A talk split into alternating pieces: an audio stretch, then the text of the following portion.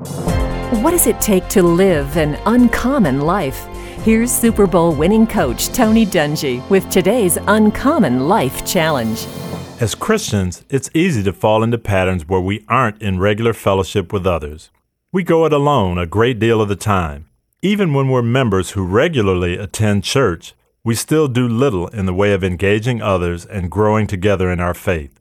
Jesus surrounded himself with a close band of believers and spent time with them, teaching, equipping, sharing, and engaging them in the culture of the day. If your fellowship with other Christians has been lax lately because you don't think you need them or they need you, think again. Jesus wasn't a lone ranger in his ministry. Remember, as Christians, we need each other. Tony Dungy, author of the One Year Uncommon Life Daily Challenge. Read a sample chapter of the new book at uncommonchallenge.com.